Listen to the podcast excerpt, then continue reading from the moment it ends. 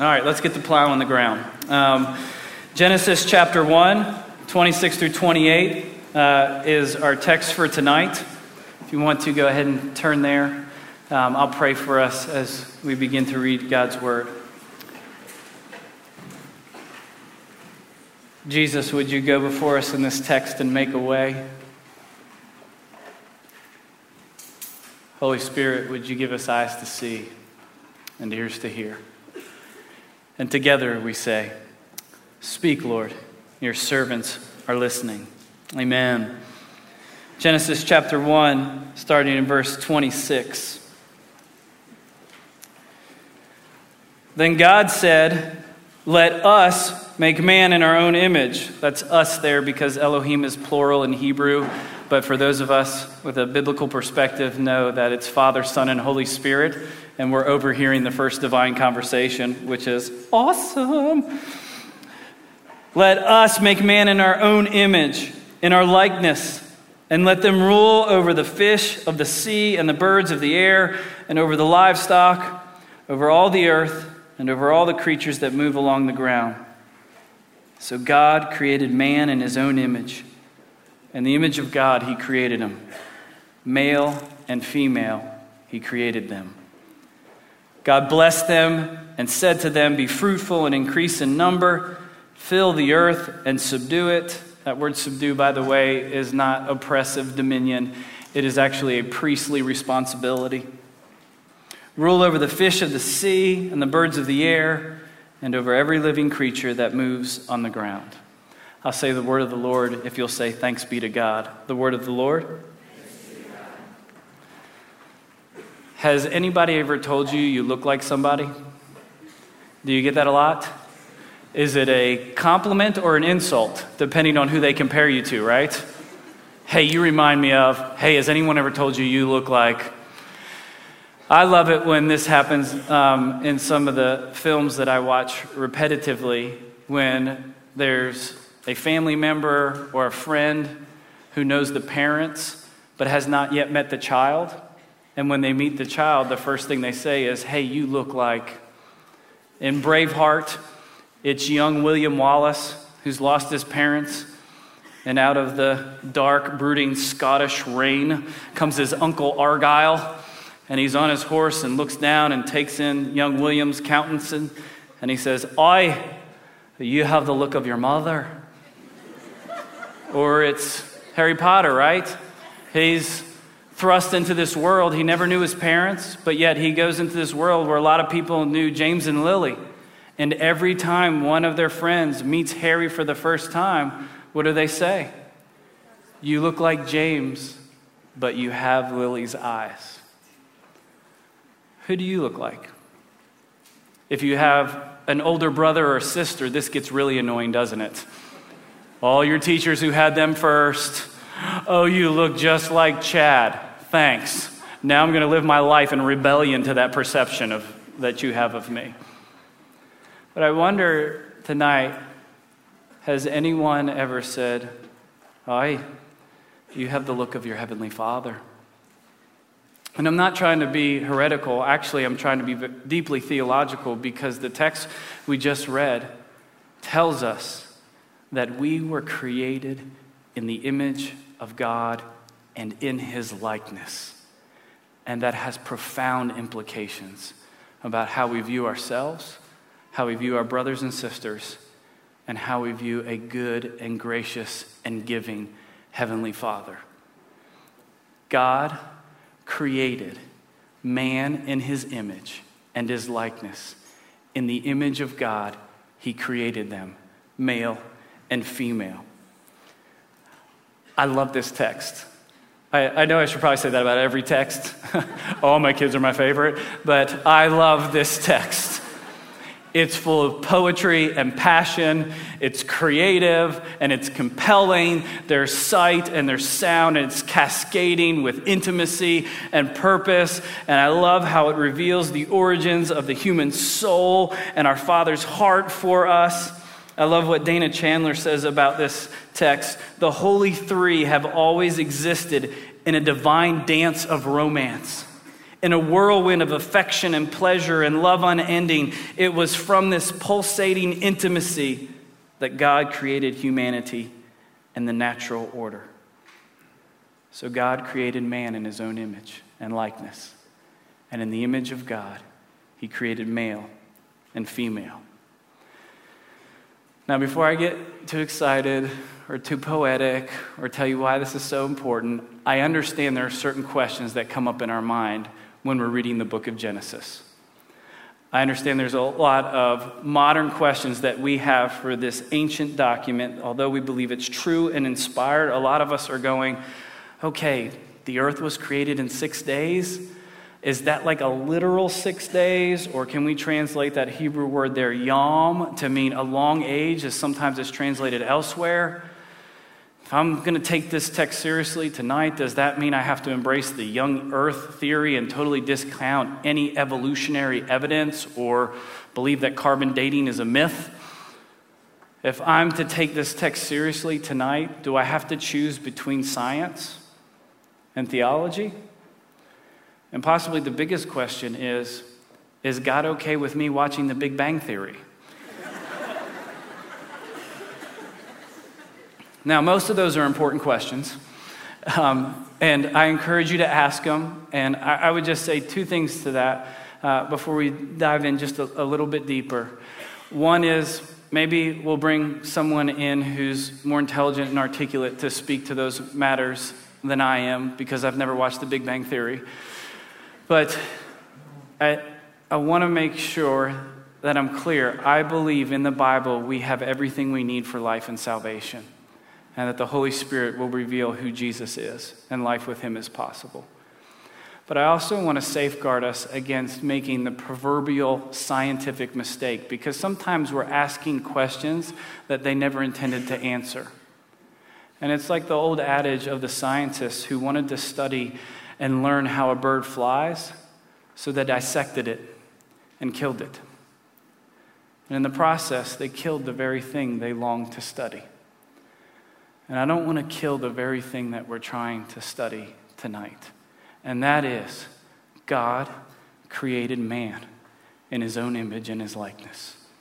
And in the image of God, he created male and female. Now, this is wonderful. If you read Genesis chapter 1 and true, right, you'll see this beautiful and ancient story that was passed down from generation to generation and then the author collected it. Some people believe it's Moses, but it's arranged and written in a way that it's probably for an oral tradition so that it was a story told again and again. One and two have very similar accounts. There's lots of repeated words um, for emphasis, and then probably also to aid in people's memory as they handed down the gift of how God created us and how we can understand our own humanity and our souls and our, our Creator better. Um, and I think it's here to remind us that we should never forget who we are and whose we are. That we can live in a right relationship and have responsibility underneath our Creator, our God, and our Father, and live life in such a way that people might look at us and say, Aye, you have the look of your Heavenly Father. And it's riddled throughout Scripture, right? This, this poetry and this passion about us being made in the image of God. And a lot of times it's, hey, is that literal or is that metaphorical? What are they talking about right here? Uh, Jandy came up and read us a, a verse from Psalms that talks about how we're beautifully and wonderfully made and God has fashioned us. Cool. Is that literal or is it metaphorical? the Psalms are going to go on to say five or six other times when it talks about creation that all of creation sings about God's glory. Well, that's great for the artsy fartsy songwriters, great. You just use metaphors however you want to, but that's not real, right? That's not like a scientific fact. We're not going to discover some super sensitive microphone and all of a sudden hear on a subatomic level, holy, holy, holy, right? Where are we? Um, let me just read to you. I was doing some light reading. Um, and this is from Don Lincoln. Get ready for this. He is a senior experimental particle physicist at the Fermi National Accelerator Laboratory and an adjunct professor at the University of Notre Dame. He's smart. and he's writing uh, for Nova in an article entitled The Good Vibrations of the Quantum Field. Okay? Just be patient. For all of you engineers in the room, I'm going to light you up like a Christmas tree. For all you creatives, just pay attention. There's something coming after for you, okay? Here's what he says, and I'll read you some excerpts. Um, I have some bad news for my pen pals. Physicists no longer think about the universe in simple terms. Everywhere in the universe, there is a field called an electron field. A physical electron isn't a field, but rather a localized vibration in the field. In fact, every electron in the universe is a similar localized vibration of that sing- single field. Why should we care about that? This idea of fields and vibrations explains how the universe works at a deep and fundamental level. Quantum fields are really a mind bending way of thinking. Everything, and I mean everything, is just a consequence of many infinitely large fields vibrating. Here it comes. The entire universe is made of fields playing a vast subatomic symphony. Physicists are just trying to understand the melody, which I would say Christians are just trying to sing along with it. Now, for my creatives, if that was too much, then we get C.S. Lewis, right? He's the best theologian because he actually had an imagination and wrote children's books. Here's how he pictures. That's Aslan, you're welcome. Not your next back tattoo, please. Um, Aslan's the Christ figure in the Chronicles of Narnia, and in The Magician's Nephew, here's how Lewis pictures creation coming into existence by him singing a song. The lion was pacing to and fro about that empty land and singing his new song. It was a softer and more lilting than the song by which he called up the stars and the sun, a gentle, rippling music. And as he walked and sang, the valley grew green with grass. It ran up the sides of the little hills like a wave.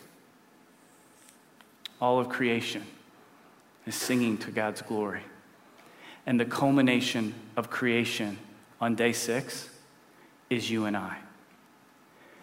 Genesis tells us that creation, every day after God gets done creating, he says, It's good, it's good. When we show up, made in his image and his likeness, creation goes from good to very good. You were created in the image of God. And we get the ability to directly reflect his glory and his goodness. So the question for us tonight simply is how?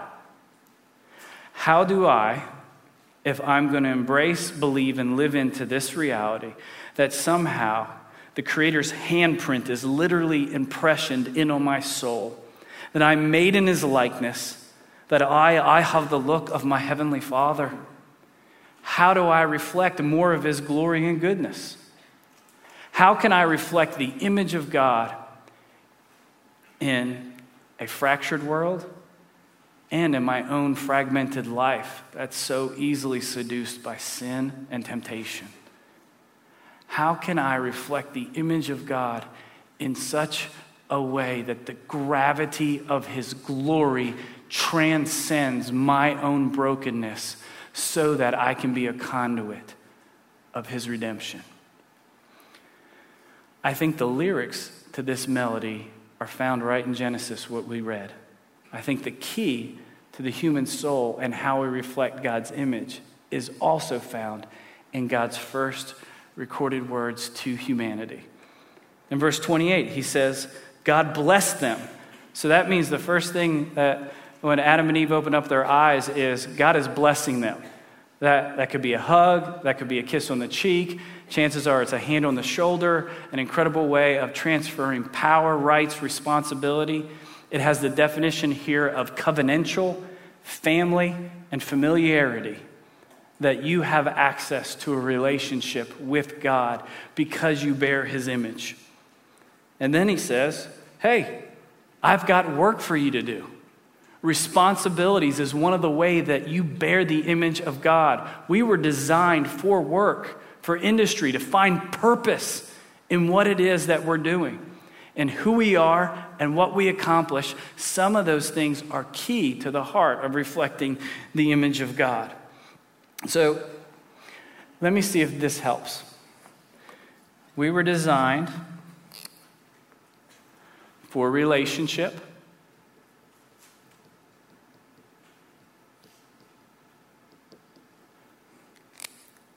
And we were designed for responsibility.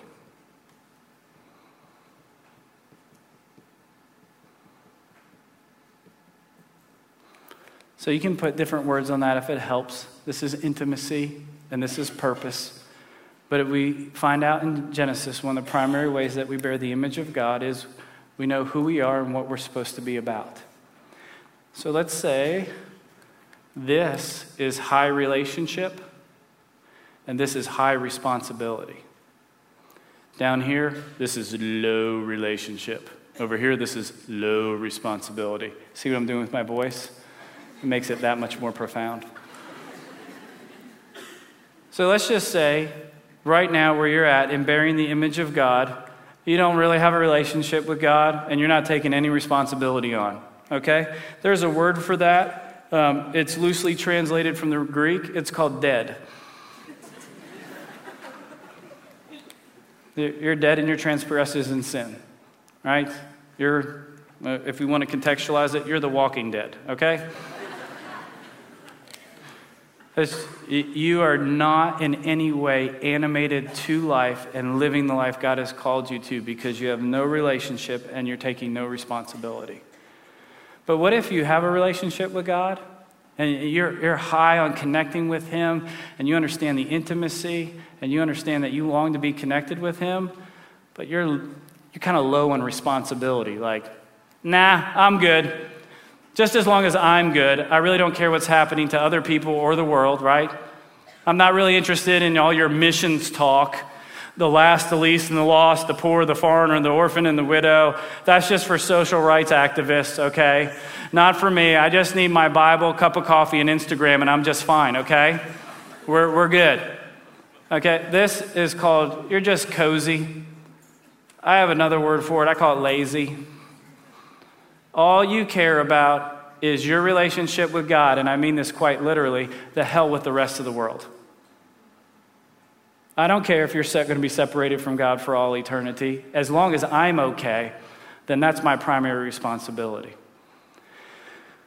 Now, what if you go, Chris, that's not who I am? Dun, dun, dun, I am high responsibility, okay? I'm a doer. I'm an activator, okay? Quit talking and singing about God. Let's get out there and do something, all right? We got enough to worship services. We need to serve through our, as our worship, all right?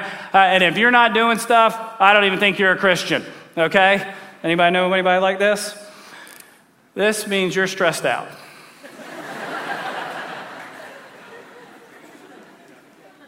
Which means you're stressing us out which means you will eventually lead to burnout. Why?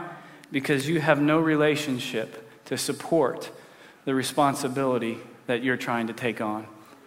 And oftentimes than not, you've substituted a relationship with your activity, and it's going to lead you to character bankruptcy. You're, gonna, you're right on track to being one of the world's perfect hypocrites.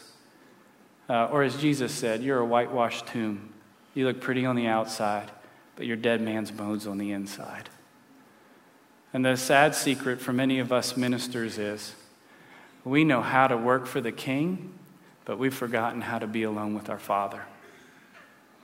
But the goal in the image of God is to have a high relationship and high responsibility, where we balance our intimacy and our purpose and both fuel one another. And that leads us to be empowered in the image of God. Jesus called these disciples learners of Jesus' ways. That more and more every day I'm learning the character and the competency of Jesus. How Jesus had a relationship with his Father, and how Jesus brought the kingdom of God here on earth as it is in heaven. So, my question for you tonight, image bearers, where are you on this grid? Where would you plot yourself? Um, here, here, I'm over here. If you were to ask God, would you give me eyes to see and ears to hear specifically how I'm doing in bearing your image? Where would you put yourself? And as you plot yourself there, the only thing that's going to give you the courage to be fully honest is the fact that Jesus, who is the Son of God, but is who is one with God, made a way for us to be able to bear the image of God with relationship and responsibility. So Jesus and God are one, so that means this the same hands that fashioned us out of the dust would be fastened to a Roman cross. That the same breath that breathed life into us, he would breathe out his life for us. And the same heart that stopped beating underneath the weight of the cross would start beating again underneath the weight of his glory through resurrection power, through the Holy Spirit. And the reason we can even begin to answer this question and address it is because Jesus made it his responsibility to restore a right relationship with God the Father because he is the way, the truth, and the life, and no one comes to the Father except through him. The question tonight is how will you then respond to the gospel for your life tomorrow? Where are you at? Are you high relationship, high responsibility? Where are you struggling? And so I'm going to ask the band to come up and pastor us through worship. And we like to take about three or four minutes. Actually, it's 120 seconds. I'm just making it longer because I think they're good questions. But this is listening prayer for us. And so we're just going to ask, where are you at on this grid? And then maybe two follow up questions, if you have the courage, is where in your life can someone point to and say, I you look like your Father in heaven? Where are you most like God's image in your life? Chances are that's the most difficult question I'll ask you tonight. Because I'm going to ask you next, where are you least like your Father? And we love to go there. But part of our problem is we don't understand the unique capacity we have to bear the image of God. So maybe we need to understand hey, here's where we're doing really good. We need to double down on that. But then here's an area where God's calling me to a deeper level of relationship or a deeper level of responsibility. So, would you listen in to the Father together with me as we pray and process all that He has for us?